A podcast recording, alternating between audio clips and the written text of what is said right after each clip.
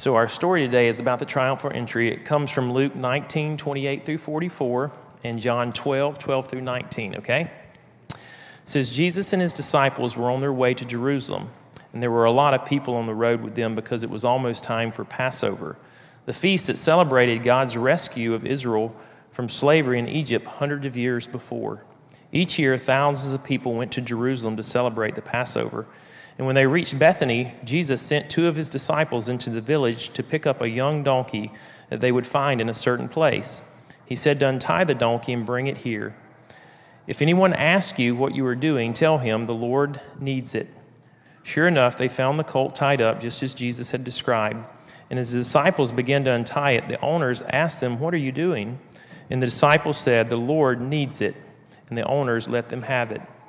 The disciples took the donkey to Jesus and threw their cloaks on it and made a saddle. Jesus climbed onto the donkey and rode into Jerusalem. This fulfilled the words of the prophet Zechariah, who said the king of Jerusalem would come riding on the colt of a donkey.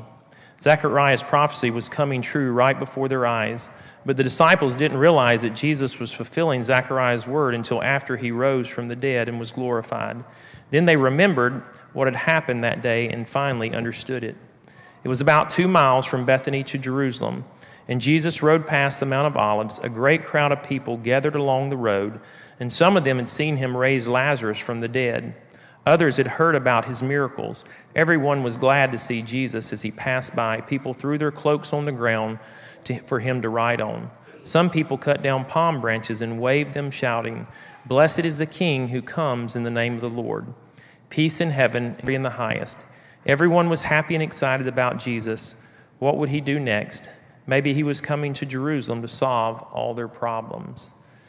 And so, what we have is we have people who are worshiping, they're worshiping and waving these palm branches. How many of you think that most kings would ride into town on a donkey? Right, zero. They would ride in maybe on this great horse and they would lay a red carpet out before them, but all Jesus had was palm branches and people to lay their cloaks on the road. And so Jesus was coming in humility, but the people were so excited, and they were excited because they thought that Jesus was coming to redeem them and to rescue them from the Romans. And so, one of the reasons that they were waving palm branches is it was sort of a political sign. Like if the president came to Mobile, we all would get our American flags, right, and start waving them in the air. So it was sort of a political sign that they were hoping that Jesus was coming to rescue them from the Roman Empire. But what was Jesus really coming to rescue them from? Their sin. That's right. And so the people, those very same people, the next week would be shouting, Crucify him, crucify him. And the reason they would be shouting those things is because they misunderstood why Jesus came that he didn't come to make all their problems go away and he didn't come to rescue them from the political woes of that day, but he actually came to rescue them from their own sin and their own corruption. And so it's very important for us today to realize that our greatest enemy is the sin that resides within. Just as Fraser was telling us, it's our own sin that Jesus comes to rescue us from. So when we think about Palm Sunday, right? Let's not get caught up in all the hype like the people of that day and forget why Christ really came. And he came because you and I are both sinners and we need him to redeem us, okay? Let me pray for us. God, we thank you for these stories in the scriptures, God, that remind us that our great enemy, God, is not the countries around the world, whether it be China or Russia or whoever it may be. But God, our greatest enemy is the sin that lives within each of us.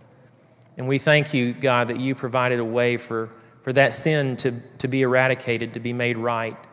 And we thank you that Jesus came to conquer sin, death, hell, and the grave on our behalf. And I pray that as we celebrate Easter this year, that our children and God, we would understand that. That we need a Savior, but it's from an enemy that rests within our hearts. Jesus, we thank you for your compassion. We thank you for you, your humility. And we thank you for taking on our disgrace so that we might be saved. In Jesus' name, amen. Go back to your seats.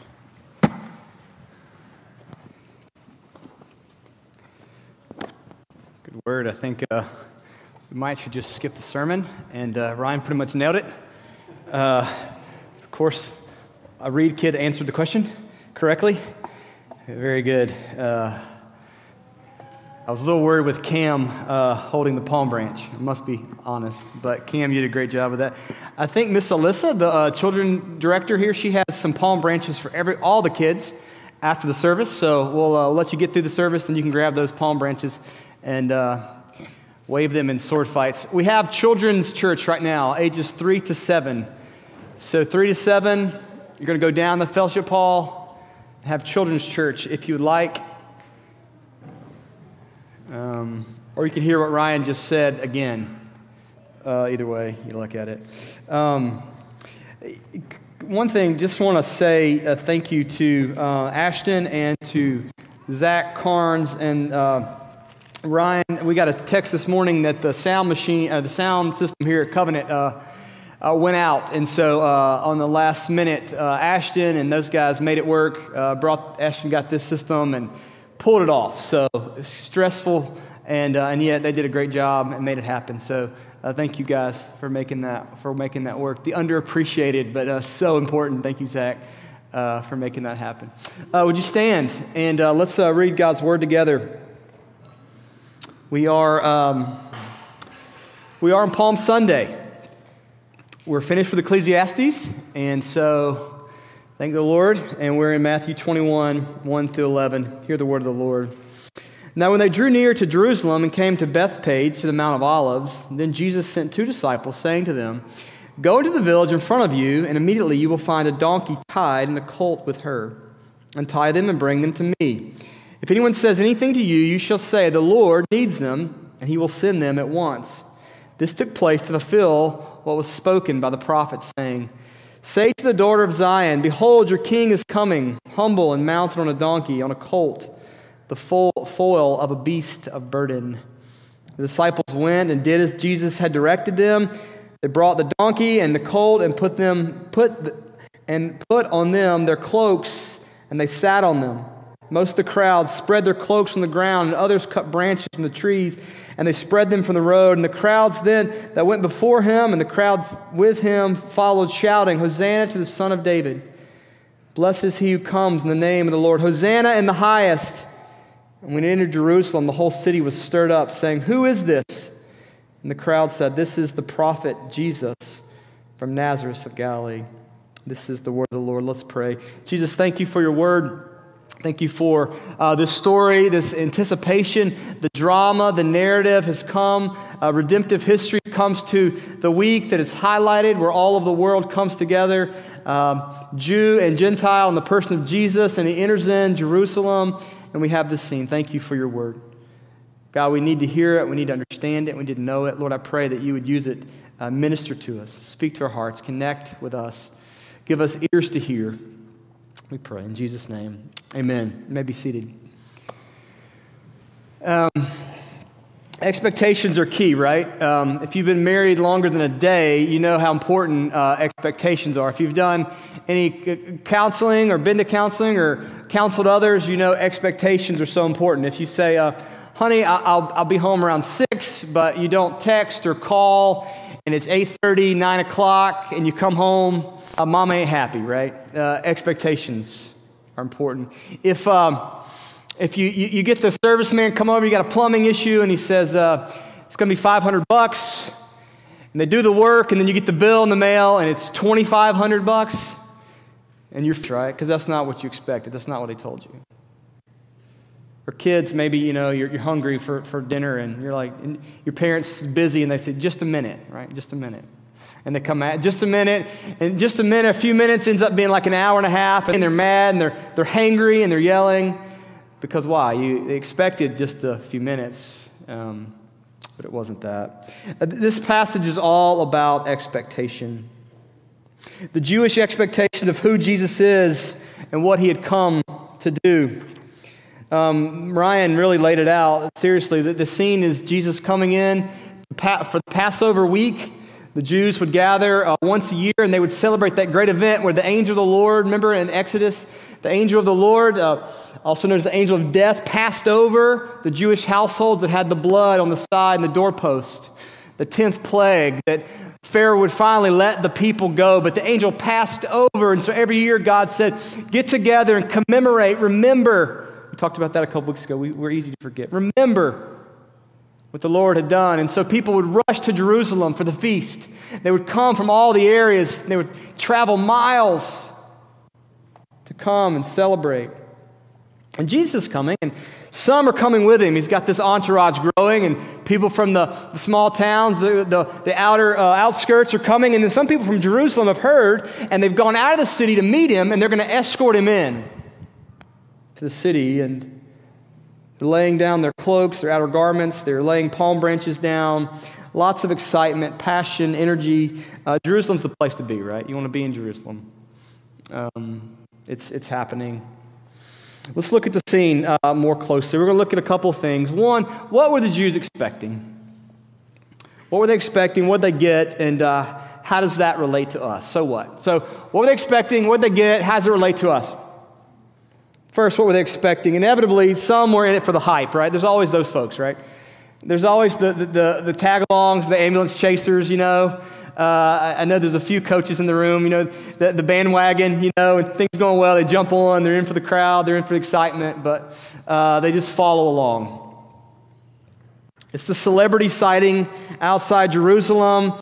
The text says when they came to Bethphage, um, but the account in, in, in Luke says when they came to Bethany in Bethphage, and that's important because Jesus had a friend in Bethany. Do you remember his friend? His friend was named Lazarus. And Lazarus was sick.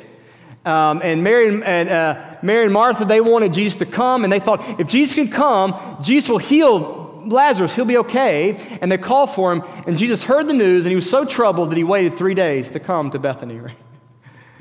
Not in a hurry. And Jesus gets to Bethany, and Lazarus is dead. And how do you think the ladies responded?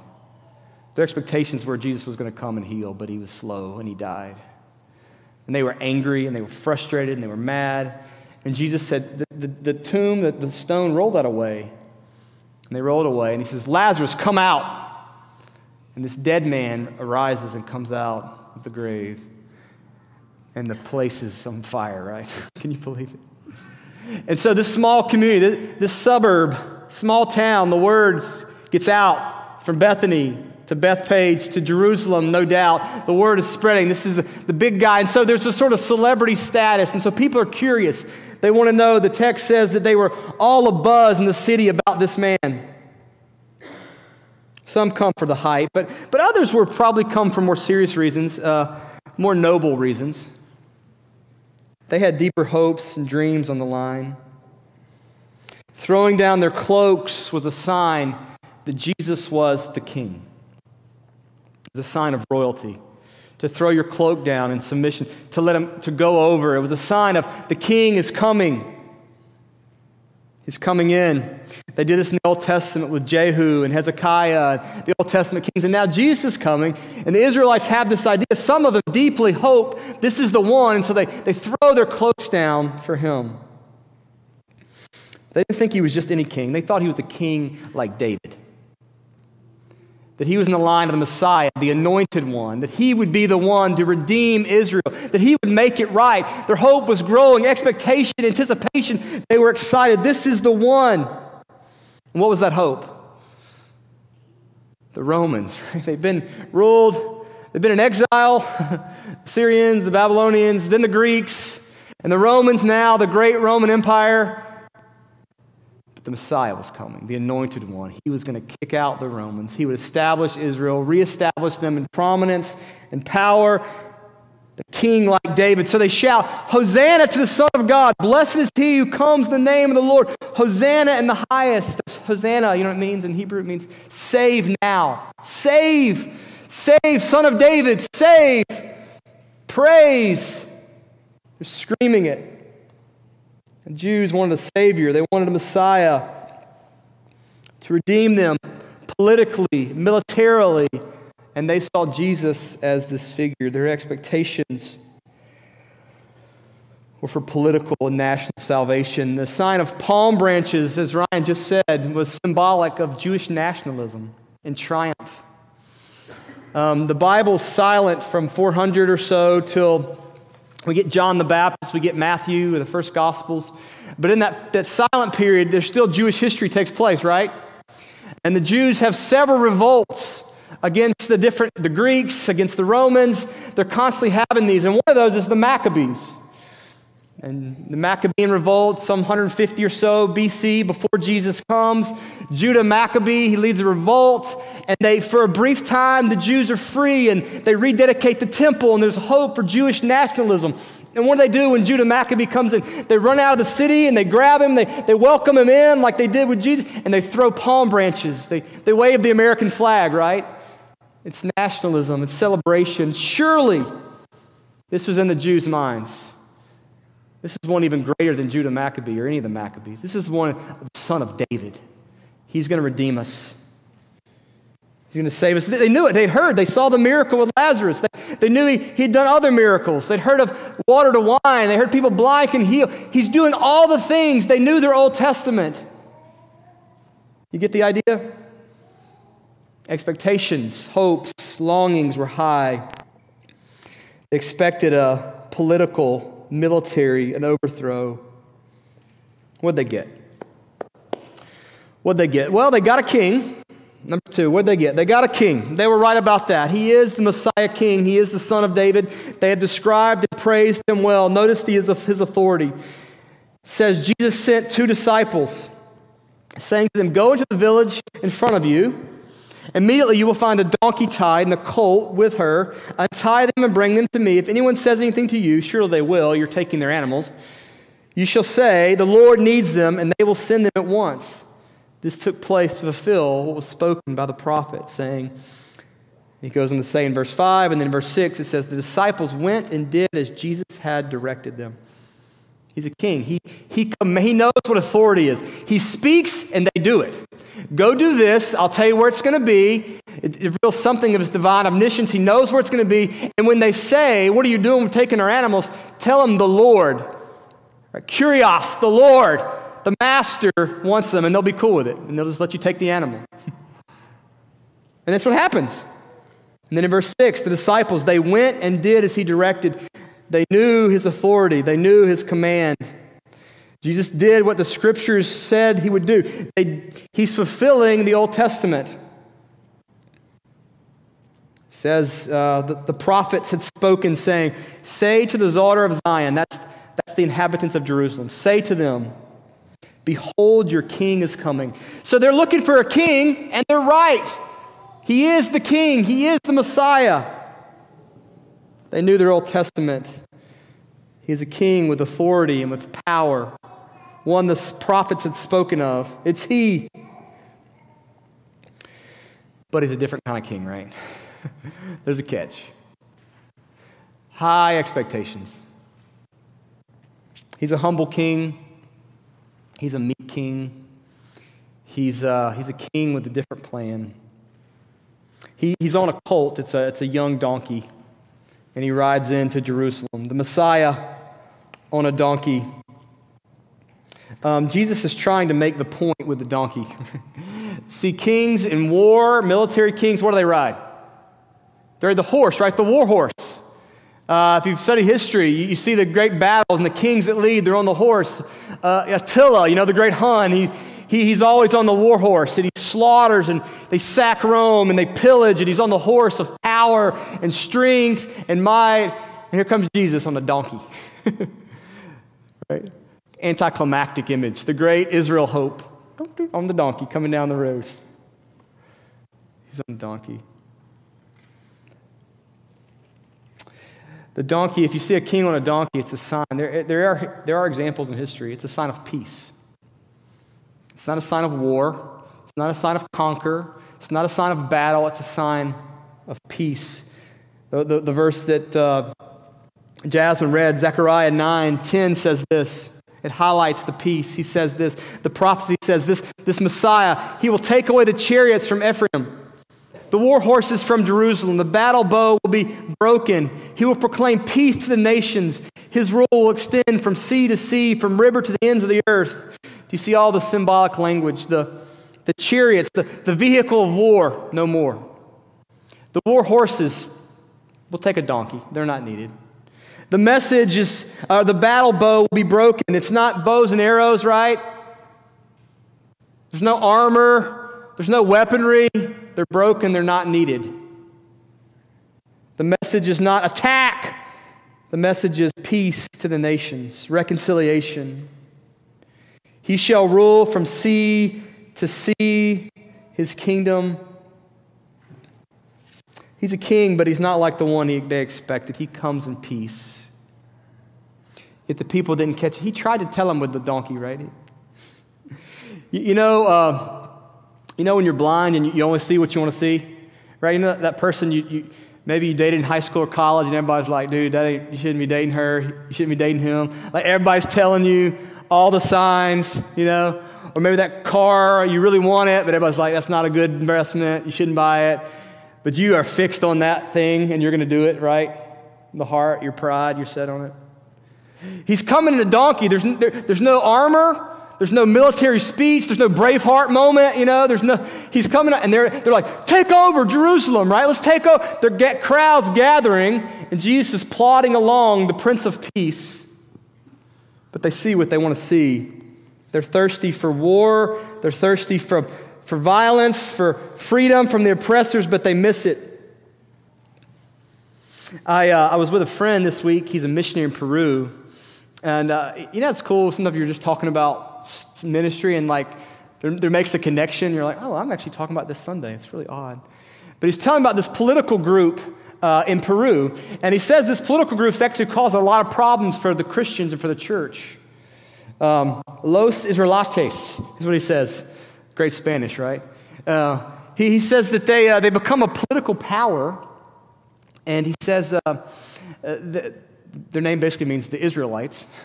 They see themselves politically, they see Peru as the new Israel. They think Peru is the new Israel. And so they're gaining political power, but the people, right, they're, they're corrupt, and the people are like, what are these? It's a cult, what are they doing? And so it's hurting the true testimony of the church and a faithful witness because this political group thinks they're going to reestablish the purity of Israel through a political military leader. He's telling me this. I'm like, really? I'm preaching? Is that, is that possible? It's happening today. Now, we can't throw too many stones, right? I don't care if you're on the right or on your left. It was the former president or the current president. There's a lot of people in our world that think our hopes and dreams rest on politics, don't they? If we just get him in, if we get, he continues in, or she's, whoever it may be, hopes, our dreams, our longings, political. Israel had the hopes the kingdom would come through political military power. The crowd expected a, a military political king, but they got a humble king on a donkey. What does that mean for us? How does that relate to us? Um, expectations. What, uh, what, what do you expect from Jesus? What do we expect? Our expectations, right? Here's just a few thoughts. Few expectations. What do we expect? We expect Jesus to give us the good life, don't we? Like we think we come to Jesus, we become a Christian, uh, we marry the right person, we make the money, we get the house, like life just works. We, we don't say that out loud, we're too spiritual. Um, but subconsciously, we believe if we do the Jesus thing, it just works out. Life is easy, life works out, it happens. We, that's our expectation. We get what we want. We think in cause and effect. If we, if we do this the right way, if we, uh, if we love Jesus, if we do enough religious stuff, maybe give some money, we're compassionate, then life will work out the way we want it to work out. It's cause and effect. Now, we've done the Proverbs thing, right? We've done Ecclesiastes. And so we know there's some truth to that. Generally, the way of produces this outcome. There's two ways to live, right? The righteous, the wise, and the folly or the wicked. Generally, we do this, it turns out. Generally, go down this path, and this is what comes out of it. But then we have Ecclesiastes. Hopefully, we've learned something over 20 weeks of Ecclesiastes. Or Job. But that's not how it always works, right?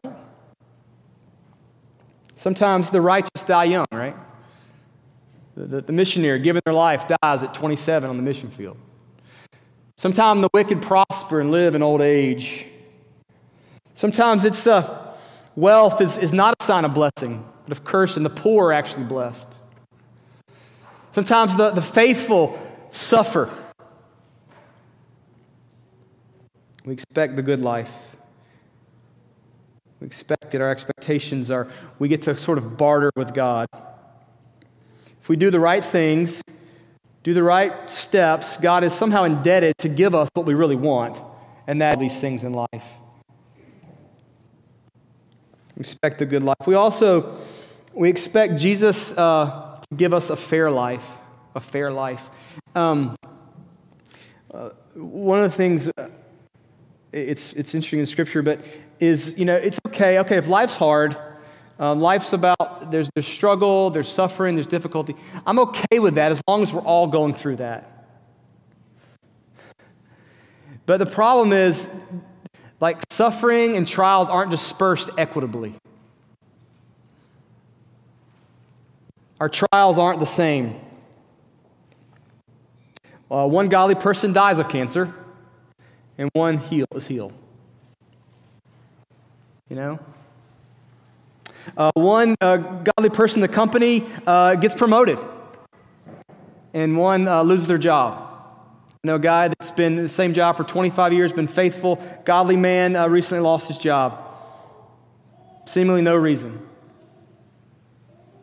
If it's equitable, it's all fair. Fair meaning our own standard of fair and justice, what we think is fair and right. We're okay with that. That's the playing field. Sin's caused a broken world, but we're all in it. But what happens when some prosper and others struggle? I'm reminded of the story in John 21. Do you remember that? Jesus says uh, to Peter, Peter denies Jesus three times. And then at the very end, I love it. It's so good. He says, uh, Peter, do you love me? And he says, Yes, you know I do. Feed my sheep. Do you, Peter, do, do, you love me? Jesus says. And he says, Yes, feed my lambs. Peter, do you love me? Of course right? Jesus is reinstating him, right? He's dignifying him. Three times denied, three times reinstated. And then he says the death he's going to suffer, he's going to be martyred. Jesus gives him a, a prophecy about how he's going to die, and it's not good.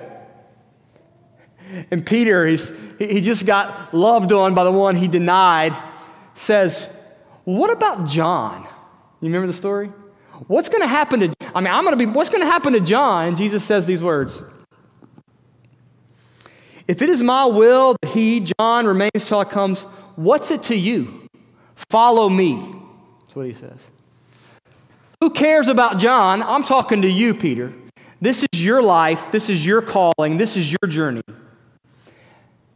We expect it to be equitable, but it's not. Your journey is not my journey. We're together. We should rejoice with those who rejoice and weep with those who weep. We're committed to the body together, but in the body, it's disproportionate. But we're called on the journey together. But we expect it to be fair in our terms. We wrap up, summarize our expectation. We expect it to be easy. We expect it to be fair. I think the basic way I'd say it is um, we expect far too little from Jesus.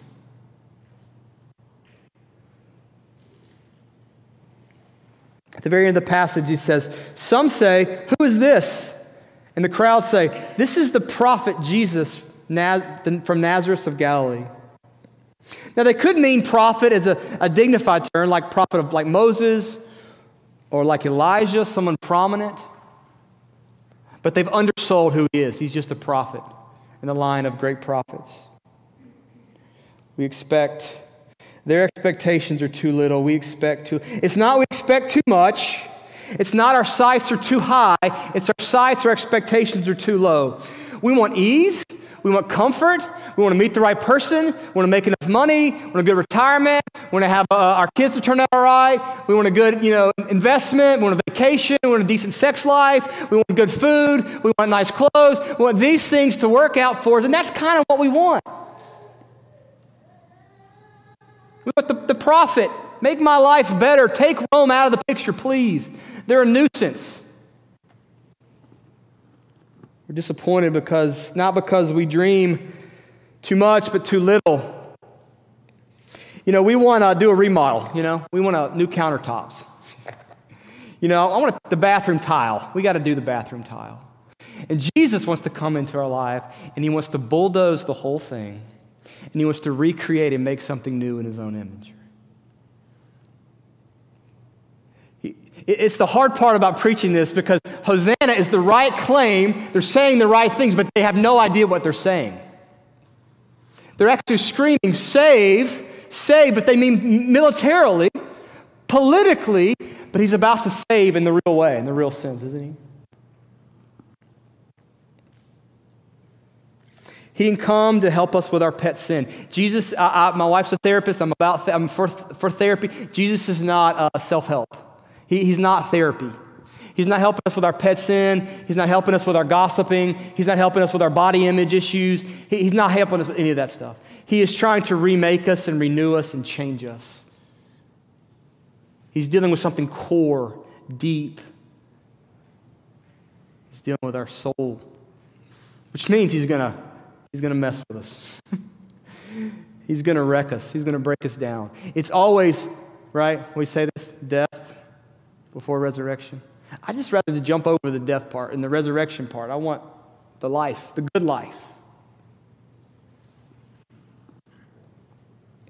They missed it. The expectations missed it. The, the, the, pro, the Roman problem was a small problem. Yeah, greatest empire. Yeah, Pax Romana, the spread. Yeah, that was just a little problem. The bigger problem wasn't horizontal. I mean, the, the problem wasn't primarily horizontal, it was vertical. It was man's chief end. Fraser said it earlier. Our, our chief problem is the God problem. It's a sin problem, it's a heart problem. Um, we can make it over outwardly, but this has to be changed, and we can't change it on our own. And so they're saying something to do. They, they want to do something so little and so small. And he's on a donkey, come to town, and they're, they're praising him. And he, can you imagine what's in his mind? You have no idea. I mean, the cross is not a make my life better initiative. Like, I just need a little help in this one area.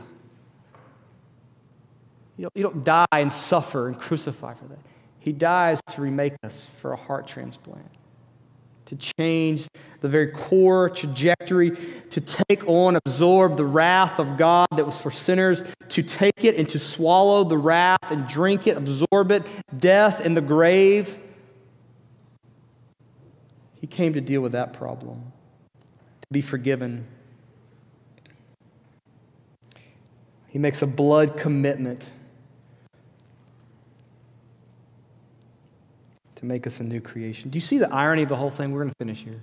The irony of the whole thing Jesus came to earth to deal with the false expectations that they're lauding him for as he enters in.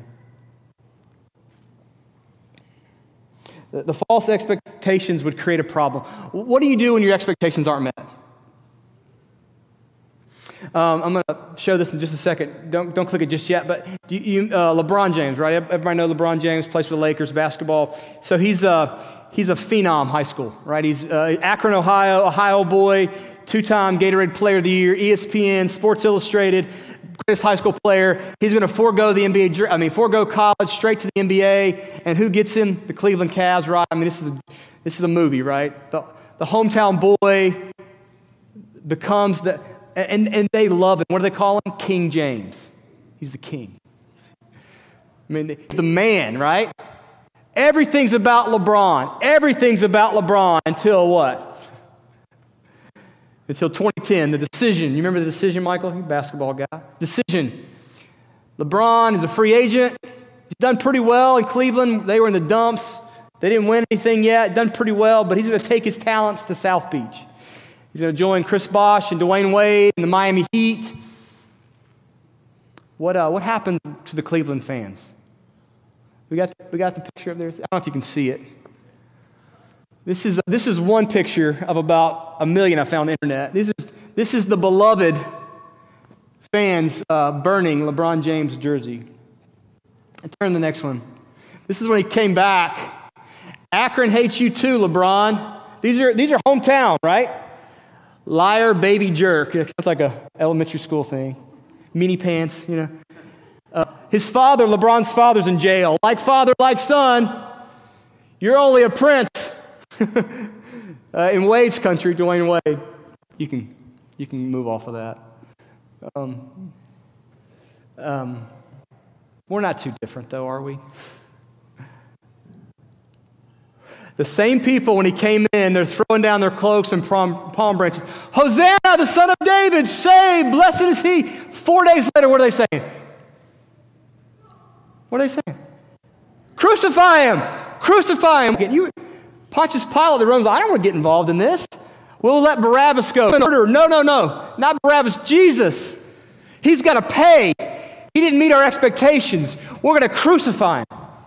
That's what they said about LeBron. Why? We, we use that term. When someone, they crucified, man, they crucified that guy.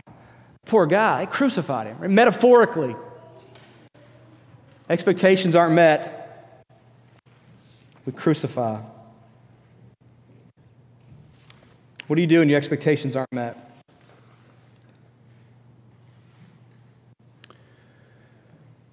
We kick and scream, right? We throw a fit, we flail. Um, we don't get what we want. My thought for us is uh, Jesus came to die. He came in Jerusalem. He came for the purpose. He came for people that would yell, Crucify him, because his grace. He, he endured that. They didn't understand. They wouldn't get it. They would betray him that they might be saved. The irony is what they're saying is what he's actually doing. He's going to go bleed and die. Your expectations of Jesus, he's trying to remake you, he's trying to change us. He wants far more than the material, he wants far more than the surfacing. He wants to renew our hearts. And our response is uh, that of a king. Is uh, that just came off? Is to, do I just hold this? What do I do? Awkward moment. Grab lower from now on. What's our response? We, they were actually doing the right thing. Let's just bow down. Let's surrender. Let's give up our, give up your campaign. Give up, give up your agenda. It's not wrong to dream, dream, hope, but just dream bigger. Dream that that my life would be made new, that I would have a passion, a vision for what God wants, that my, He would do something radical in my marriage and our, my kids and my job. I'd have a sort of purpose and meaning. He's not just, he's not just trying to make it a little better. He's trying to deal with your heart. Will you surrender your expectations? Will you name them? Will you trust Him? Let's pray. Jesus, thank you for uh, this word. You are the Lord. Um, we trust you not very well and uh, not very consistently, but we trust you. Would you uh, remake us? Would you make us new? Pray this in Jesus' name. Amen. Um, the the, the, uh, the cult is called a beast of burden. It's a beast of burden. It's, it's ironic. And Jesus' burden would be he would be bearing going to Jerusalem. He would be doing what no other God does. If you read history, you read philosophy, you read a worldview, mythology, no God uh, dies for his people. God's wave the sword, God's wave the power. They don't give themselves to be crucified, to be killed by their subjects. Uh, but only Jesus does. We come because he dies, he gives himself. This is the meal for us. We've heard the word spoken, we hear the word through the sacrament of the Lord's Supper. Uh, who is this for? This table is for anyone that puts their faith in Jesus. It's not for uh, members of this church only. If you trust Jesus, you claim Him, this table is for you. Um, those that bend the knee and those that know we need grace. We need this. We know we're in the crowd yelling Hosanna, and then we're also in the crowd yelling Crucify Him, and we're caught somewhere in between. If you can name that about yourself, then this table's for you.